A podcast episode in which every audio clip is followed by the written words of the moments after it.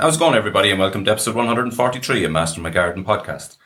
Now, this week's episode is uh, one I like. It's a t- topic I kind of like covering. It's listeners' questions, and uh, this week's listeners are Katrina and Stephen Tracy, who have a garden in County Tipperary, North Tipperary, about half an acre in size, and they're on a long and narrow site. And up until this week, I didn't know that Katrina and Stephen were, were listeners of the podcast, and I got a lovely email from Katrina. Uh, read out a little bit of it. Hi, John. I came across your podcast over a year ago and now look forward to my Friday drive home from work when I listen to your podcast. I think everyone loves their drive home from work on a Friday for sure, and it's great to have you as a listener. I was wondering if any of your listeners expressed an interest in a podcast relating to pest control stroke insect biodiversity in an eco-friendly mar- manner. I have a major issue with slugs in my soil. Every year or year on year, my potatoes, regardless of the variety or whether I use first earlies, second earlies, are infested by slugs, not eelworms. And I've seen the picture since, and yes, it is slug damage that you're looking at and not eelworm damage. Um, this area is prone to winter flooding. Also this year, tried no dig in another area, and this is the first year I've tried it and failed to germinate carrots. Not sure if the met- if it's the method of no dig or due to something in the soil. Uh, nothing in the soil, I would say. We'll have it. We'll go into that in a little bit more detail in a few minutes. I was wondering if the use of nematodes would help on slugs. Regardless of this, I want to embrace more insect presence in the garden, but not sure how to achieve this and to reap success- successful harvest. Nets feature heavily in the garden on brassicas and on soft fruit. Right or wrong? Question mark and just watched this week's episode of Gardener's World and I'm inspired by people's attempts to achieve a working veg stroke ornamental garden and pr- promote insect biodiversity. Would you be interested in providing advice on such a topic on a podcast? Absolutely. And it's something we probably have covered uh, in maybe earlier episodes to a certain extent. Certainly talked about it in relation to, I suppose, No Dig and episode 56 with Charles Dowding which actually, and I, I had said last week I was going to do a top 10 of the podcast in terms of the most popular so far. And Charles Dowding's one, episode number 56, is the most popular so far. That's not strictly speaking, that episode is not strictly speaking about uh, insect biodiversity per se, but it is about no dig gardening as you'd expect. And I suppose some of the diseases and slugs, which, you know, Katrina and Stephen are talking about, as being an issue feature heavily in that conversation. So that's a good one to recap on if you haven't already listened to that. And then episode number 59 and 60, companion planting with Tanguy from Dunmore Country School. They are also two good episodes. Really strange one in relation to those episodes. And personally, I think these are two, you know, among two of the best episodes that I've had on the podcast. 59 is up there. I forget now, I haven't looked at it recently, but it's up there in the top two or three. Charles Dowding's number one. Tanguy from Dun- Dunmore Country School could be number two or three, right up there for episode or part one of that.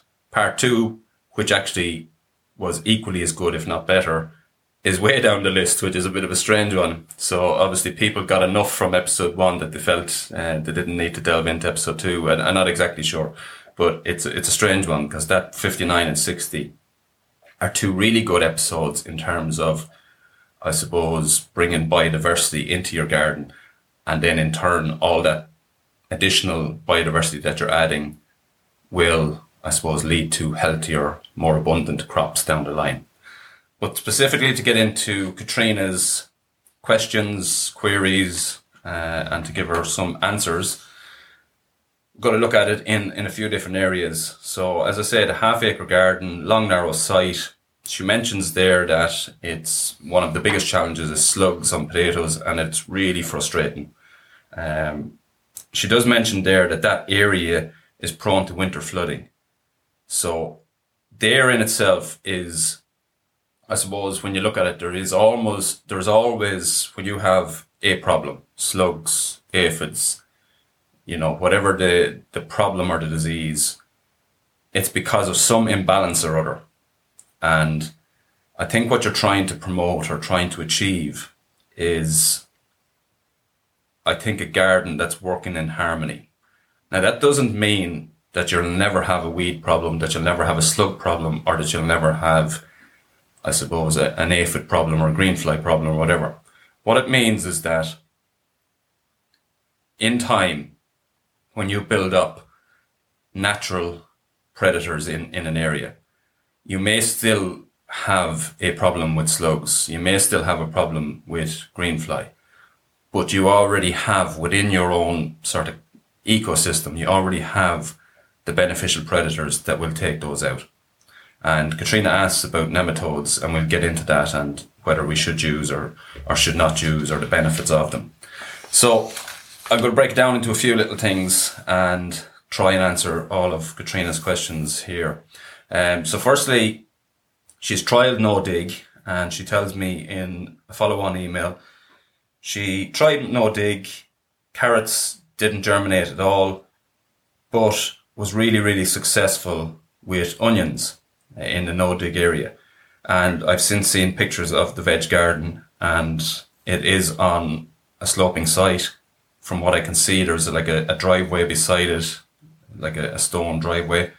That's a lot higher than it and there also looks to be there's a stone wall on one side of it, and then there looks to be a raised either field or garden the back of that. I can't exactly see from the picture.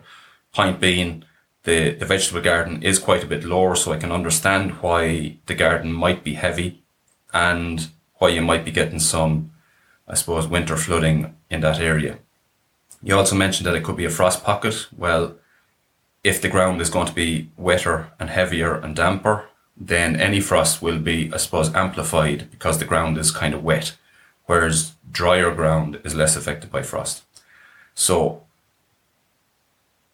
specific questions first. Um, issue germinating carrots in the no dig system. There's a few possible possible things. Uh, Katrina mentions mentions that she has used fresh uh, carrot seed, so it's not an issue. That would be the first point that come to mind. Make sure it was fresh or relatively fresh seed. Katrina has used fresh seed, so it's not that.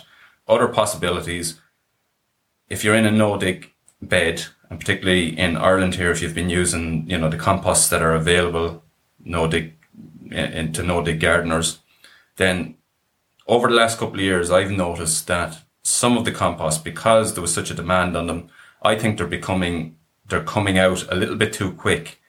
And so the compost may not be 100% ready. So this is a possibility. It's not definite, but it's a possibility. The compost may not have been 100% ready. And really fresh compost or really fresh manure is not good for carrots. So that's a possibility. I think more likely though is that we've had a really dry spring this year. Uh, dry for a long, long period of time.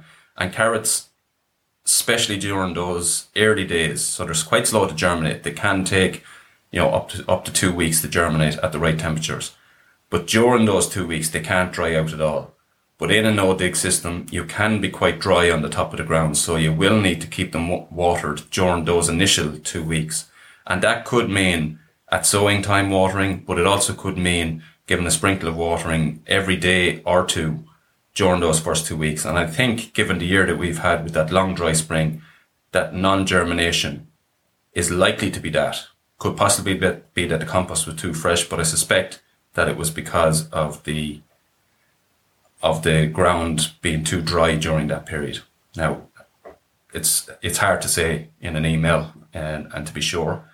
Katrina also asks if they germinated, could the slugs in that area have, you know, taken out or demolished the new seedlings, as she put it? And absolutely they could. The only thing is, by the sounds of it, you've been quite vigilant, keeping an eye on them, watching out for them. So chances are, if they did germinate, you would have seen them, but you didn't see any, germination. So the slugs potentially could come in and clean out all your seedlings if there if there if there's a really high pressure from from slugs in that area. But I doubt in this case that that's what has happened because I think you would have seen them, some germination, and then you maybe might have noticed that they were gone. So I suspect that we're looking at because there wasn't enough moisture during those initial germination stages, and it can take up to two weeks.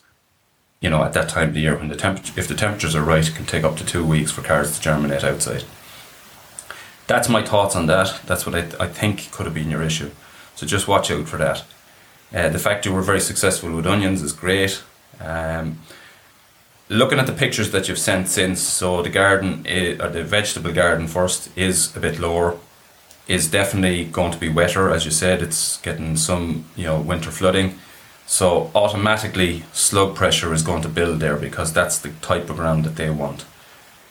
Also, the this the fall of the site. So there's uh, it's a sloped site. You you have some beds which are running across the slope. Now I would be inclined to firstly, and this might take a little bit of investment in your first year, but I really do think it'd be worth your while. In your first year, I would be inclined to go no no dig on the whole area. The site falls or the veg veg garden falls by a couple of foot from the top to the bottom but I think if you are on a sloping site and it's already quite, you know, a little bit damp, and you have raised ground on both sides, then all of the water is going to be held in there when you're running horizontal beds. If you run the, the beds along the length, water can actually filter and channel down through that. And while you might get still a little bit of damp, a little bit, you know, might be a little bit on the damp side towards the bottom, up towards the mid bed and up back up towards the top of the bed should be quite a bit drier. By going no dig on the complete area and marking it out, you're going to obviously you're going to come up off that existing ground. In year one, you're going to come up and put about six inches of compost on top of it. As I say, this will be an investment in year one in that it'll take quite a bit of compost to do this, but I really do think it'll be worth your while. I would add, you know, wood chip pats then running in that direction as well. You can maybe break the long beds across it in, in some way. But at the moment you're you're digging across it. So that's going to hold water within the beds as well. So I would be inclined to run my beds the other way in in in that long vegetable garden. The other thing in relation to slugs is that you have some some timber edgings on on your beds. Now, you're not you're, these are not raised beds, so sometimes people want raised beds to lift up the garden higher. You know, if there's mobility issues or back issues or anything like that, it's always good to have a raised bed. It's a lot easier to work with when it's higher. But in this instance, these are beds on the ground marked out by timber. Now, what happens is after a little period of time when the timber starts to rot, is that you create within these, you create lots of little hiding places for for the slugs within the timber. So you're actually giving them hiding spots right beside your, your precious veg. So I would take out those. I would change the orientation of your beds and run them lengthways on it as opposed to across it. Split it with uh, chip wood chip pats, and now you're coming up out of the out of the ground. You are I suppose, raising up past that moisture level a little bit.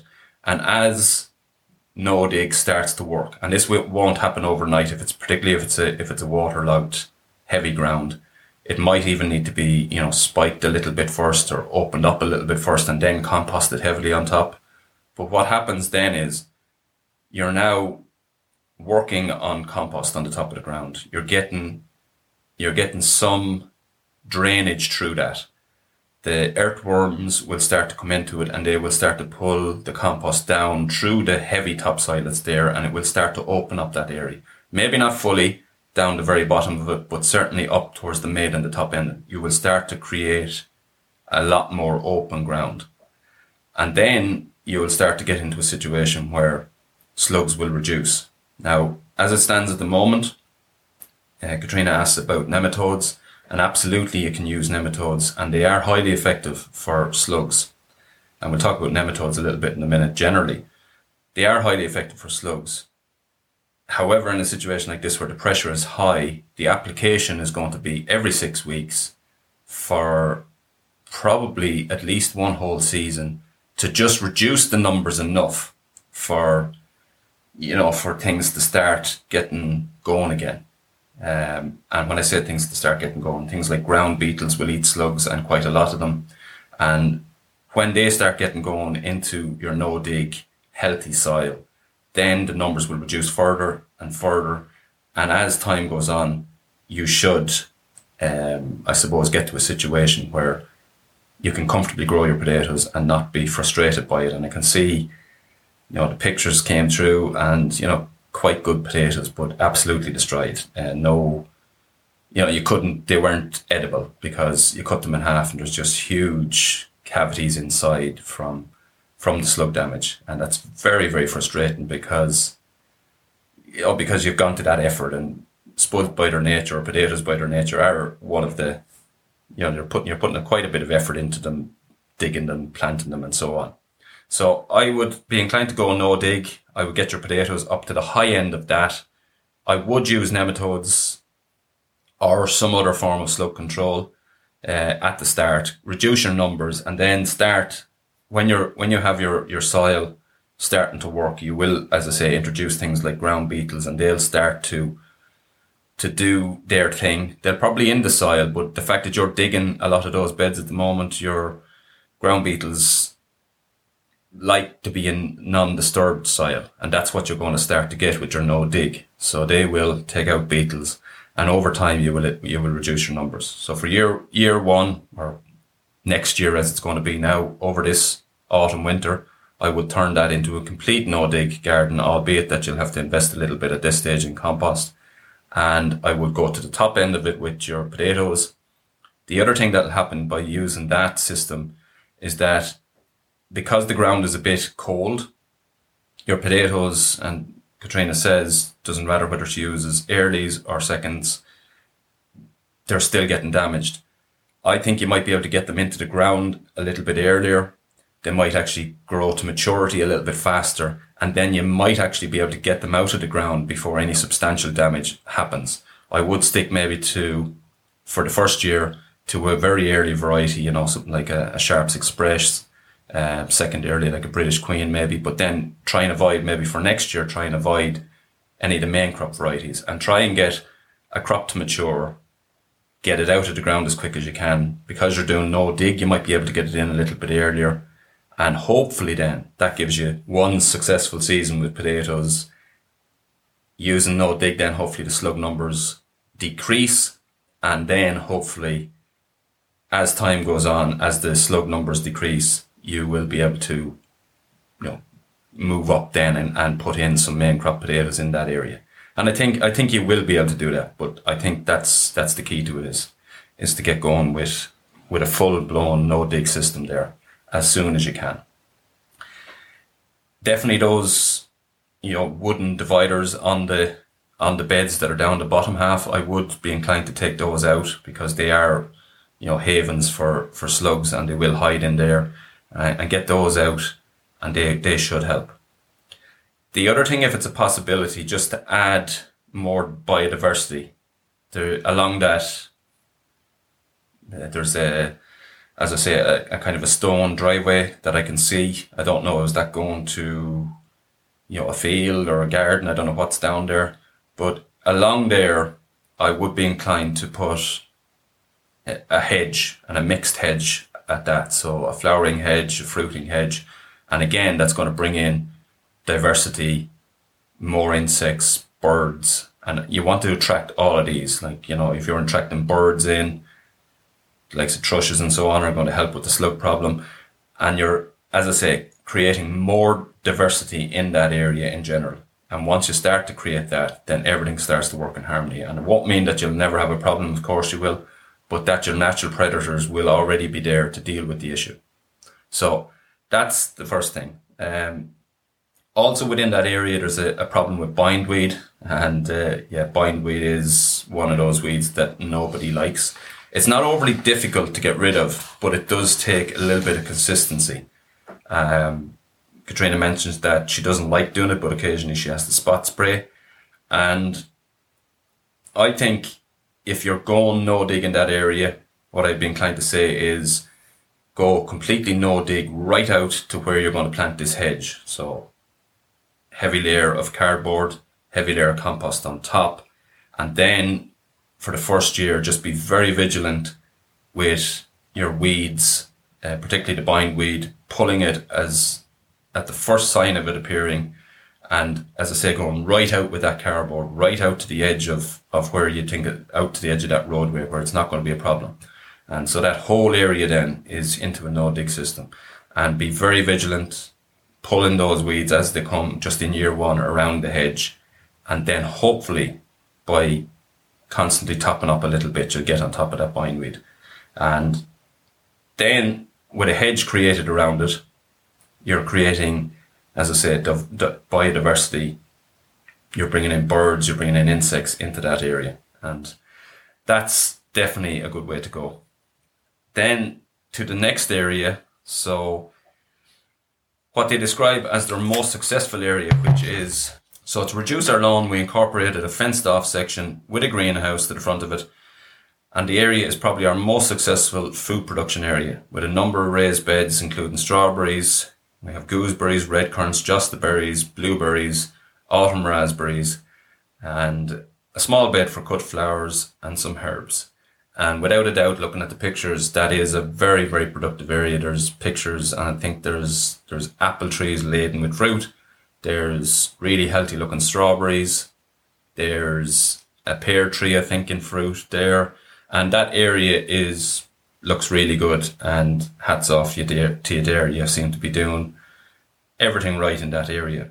The question around the fruit relates to, I suppose, the the netting. So this year I bought some netting with a smaller dimension uh, because basically the fruit was being was being robbed by the birds. And as I said in some of the episodes a couple of weeks ago, as often as you look at your fruit to see if it's ready, the birds are also watching, and it's almost like uh, they will know when it's ready. Because the minute that any fruit, whether that's black currants, red currants, white currants, strawberries, they won't touch them until they're ripe. But as soon as they're ripe, they'll come in and they can get rid of them very, very quickly for you. So this year, Katrina has put netting on that, and this year I bought netting, which was described, which was a smaller dimension, and it was had hail proof as part of the description to give you an idea of net hole size for strawberries and blueberries without thinking how it might impact on insects and possible pollination by insects. The nets are only set up when some unripe fruits are becoming visible. However, I also used all the netting on brassicas. This year I noticed wasps were not able to get into the blueberries with the smaller dimension net.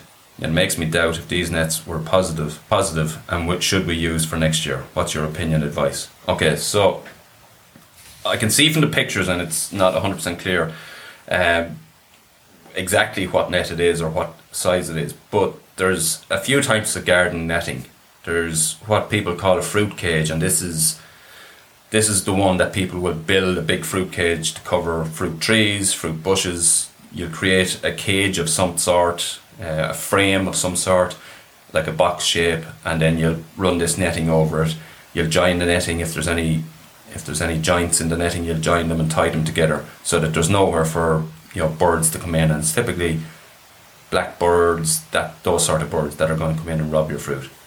And what you're looking at is a mesh size of 20 mil by 20 mil. Now, the mesh size on that will stop the small birds that typically take fruit and the bigger birds that will go after your likes of your apples and so on. 20 mil by 20 mil, and that will allow all insects through. Looking at the pictures, it looks like it's what they call a plant protection net. Plant protection net will typically have will typically have a mesh size of 10 mil by 10 mil, and you can check this yourself, Katrina, and just measure it out. Is it 10 mil by 10 mil or is it 20 mil by 20? It looks, in the pictures, it looks like it's something in the region of 10 mil by 10 mil. And that is generally used, that's generally used if you're after uh, planting in young veg so that they're not getting eaten by, you know, birds, you know, get eaten, eaten by pigeons, for example, or they're not being pulled up by other birds, like blackbirds will pull them up, crows will pull them up after you plant in your plug plants. It's also if you're after sowing into a, a ground, so if you're after sowing, for example, carrots into an area, sometimes you get birds rooting in at the at the freshly um, at the freshly worked clay, and that will create, you know, they'll mess up your, your seed sowing. And so you cover them with a plant protection net at the start. And that allows them to germinate without being, without being messed around. Now, typically in a, in a no dig system, you won't be using that pl- plant protection net. And at a mesh size of 10 mil by 10 mil, it's not good enough to protect, say, for the likes of carrot root fly, or is not good enough for the likes of, you know, the, the, the cabbage white butterfly. So if it is that one, it's probably not the ideal one for either the fruit cage because it will keep out, as you say, if you have a, a wasp or a, or a bee at full wingspan, they may not get through the 10 mil by 10 mil. Some will, but some won't. The 20 by 20 is perfect. But then if you're looking for protection uh, from the carrot root fly, for example, or the, the, the white butterflies, the caterpillars, then it's something smaller again that you're looking for, something like an enviromesh, which has a really small, really small mesh size. And that's a 1.35 by 1.35 typically, or 1.5 mil by 1.5 mil. So like really small mesh size. And that's one that's generally sold as a bio netting, generally sold as what gives you that protection from snow, frost, hail in, in the early part of the season and a really good addition to the veg garden. But for fruit, definitely a fruit cage, 20 mil by 20 mil, that's the sort of size you're looking for. So that'll allow your pollinators through, but it won't allow the bees in to take, or won't allow the birds in to take your fruit when it's ripe. So yes, nets definitely a good idea just depends on which one you have. If it is the plant protection net, which it might look like in the picture, eventually I think you should phase out that and switch to a fruit cage net for, for protecting your fruit, and then maybe some enviromesh if you have any issues with carrot root fly or for covering your brassicas. And definitely, even with all the biodiversity in the world, if you have brassicas, especially long-term ones like uh, you know something that you're going to have Brussels sprouts, for example, that you want to that you're sowing early in the year, and you won't have them to harvest until later in the year, then definitely you're going to have, you know, issues there. So I would I would get those covered, but more with the enviromesh or the bio netting as opposed to the plant protection net. So just depends. Netting definitely has a purpose and definitely has a use.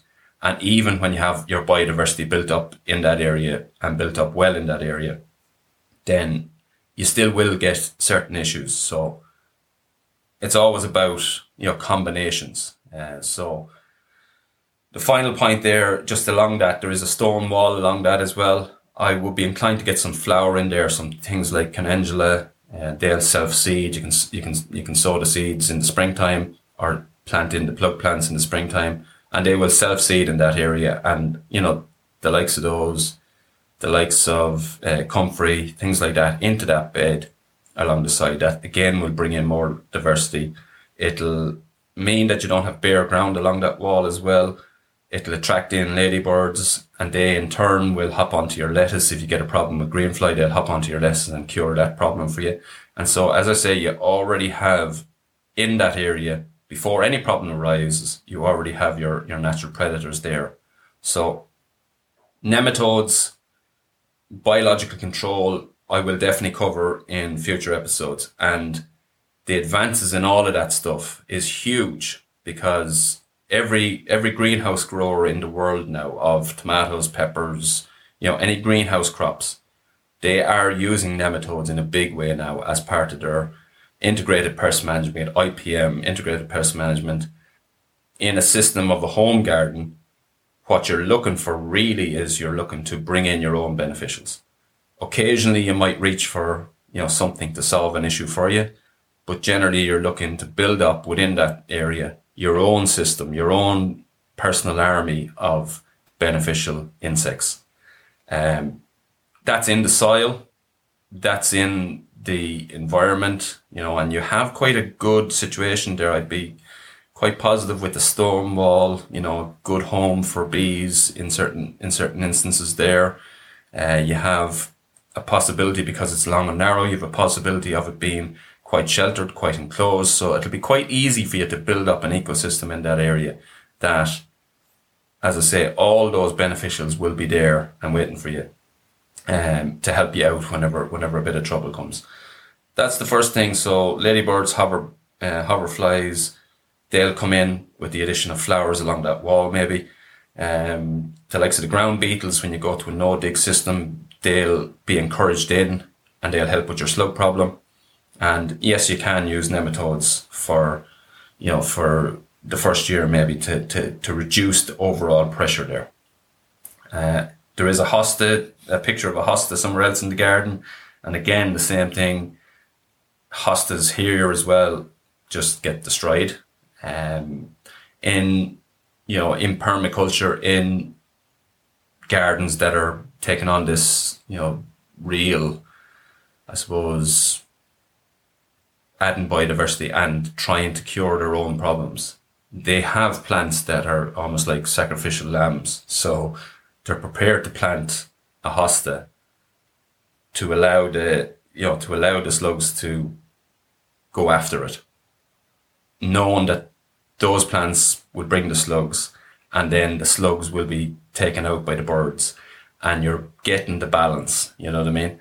So it's difficult when you have a single hosta in a garden with pressure from you know with pressure from slugs to, to solve that. Um, you know, she says that she has used garlic solution and does go out at night to pick them, does clear away loose de- debris. And I covered an episode very early in the time on slugs, and I talked about the different, you know, the different, uh, I suppose, ways of getting rid of them, ways of killing them. And the thing about them is you can be so vigilant, you know, six nights out of the week, five nights out of the week, go out and do your picking, throwing them out somewhere, throwing them to your hens, throwing them somewhere else. But the two nights that you don't do, they'll do all the harm. So it's very, very difficult in that scenario. But I'd be inclined to look at an odd plant, you know, an odd hosta as a sacrificial lamb, as I said, that, you know, they can, they can be there as I suppose, something that you're quite happy for them to be damaged because you know that when they're doing that, they're not touching anything else. And that the fact that they're there attracting the slugs, that's going to in turn attract, it, attract in the, the thrushes and so on.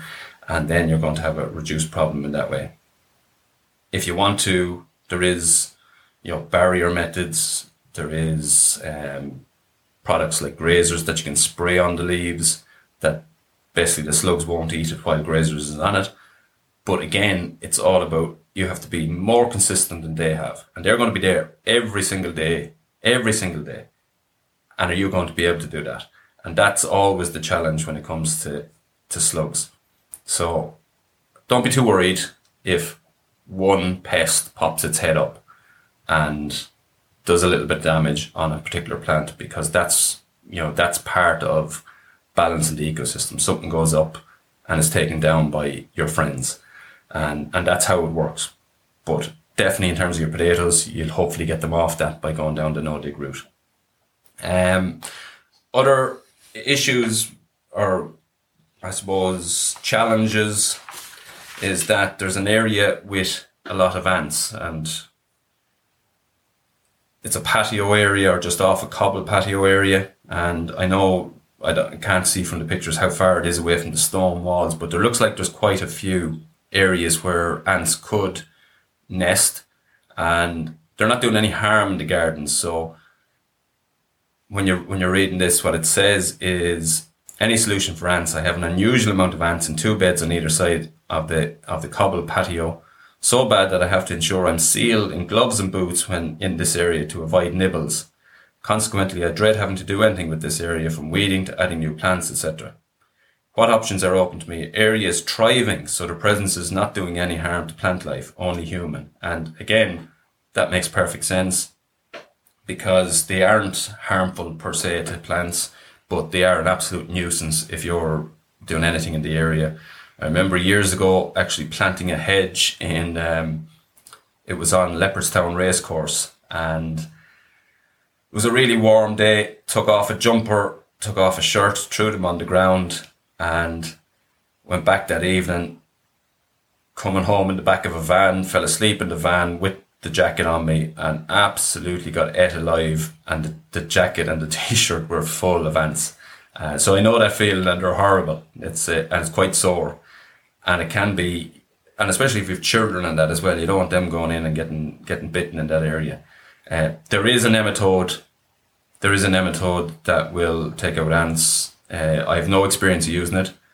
There is also you can use something like you know spin. Uh, there's a a natural insecticide. It's it's an organic insecticide called spinosad, and that one will kill ants. can be mixed in water and then can be poured onto a cobble area and soaked down into it. It'll probably need several treatments because with cobble, they have a really good hiding area underneath. So this is going to be quite a big colony. It sounds like if they're that, you know, invasive when you're out doing your bit of gardening, if they're that invasive, invasive, it's a big colony of ants.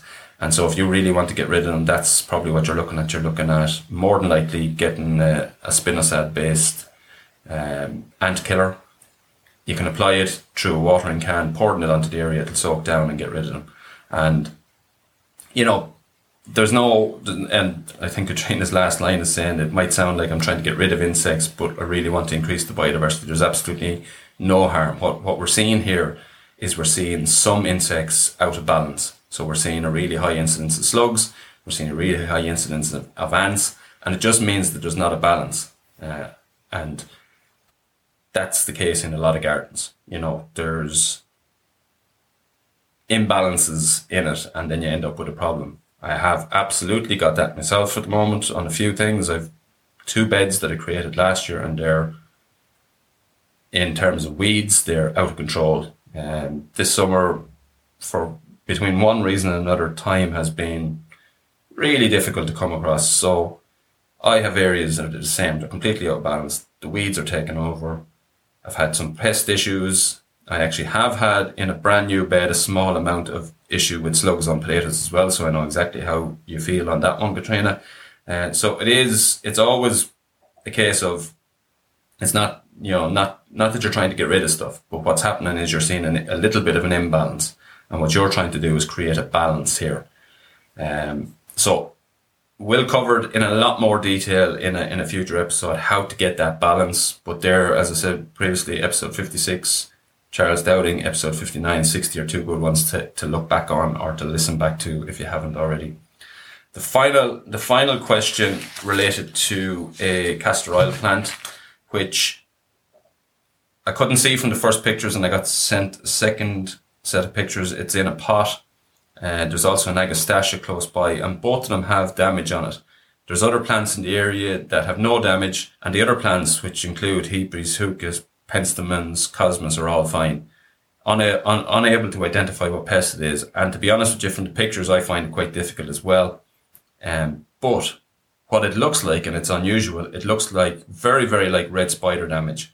So that typically doesn't happen outside, but this pot is outside. Now, I don't know, has the pot been stored outside the whole time or has it been taken in?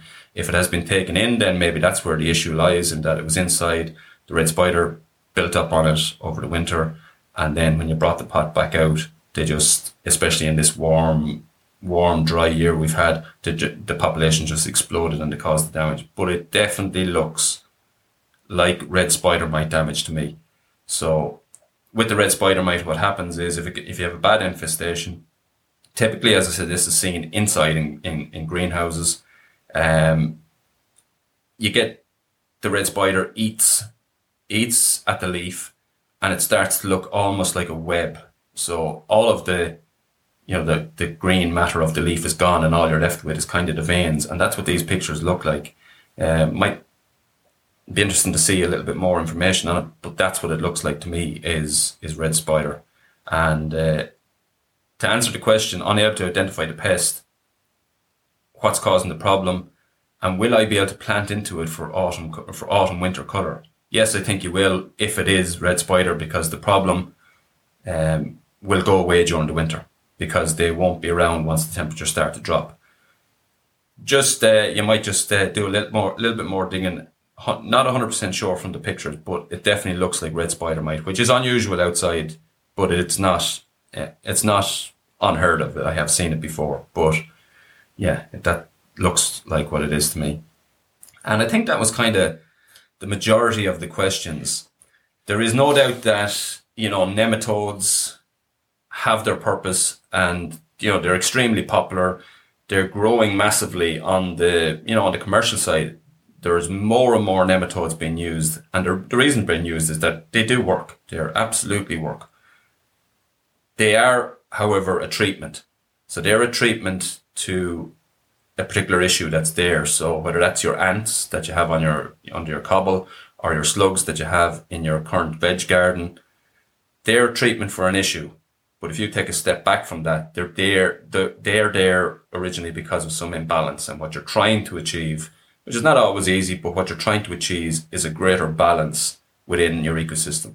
And that doesn't mean that you won't have a slug problem on hostas, but you might be able to get it in such a way that across the rest of the garden, you've built up enough natural friends there to, I suppose, cope with that.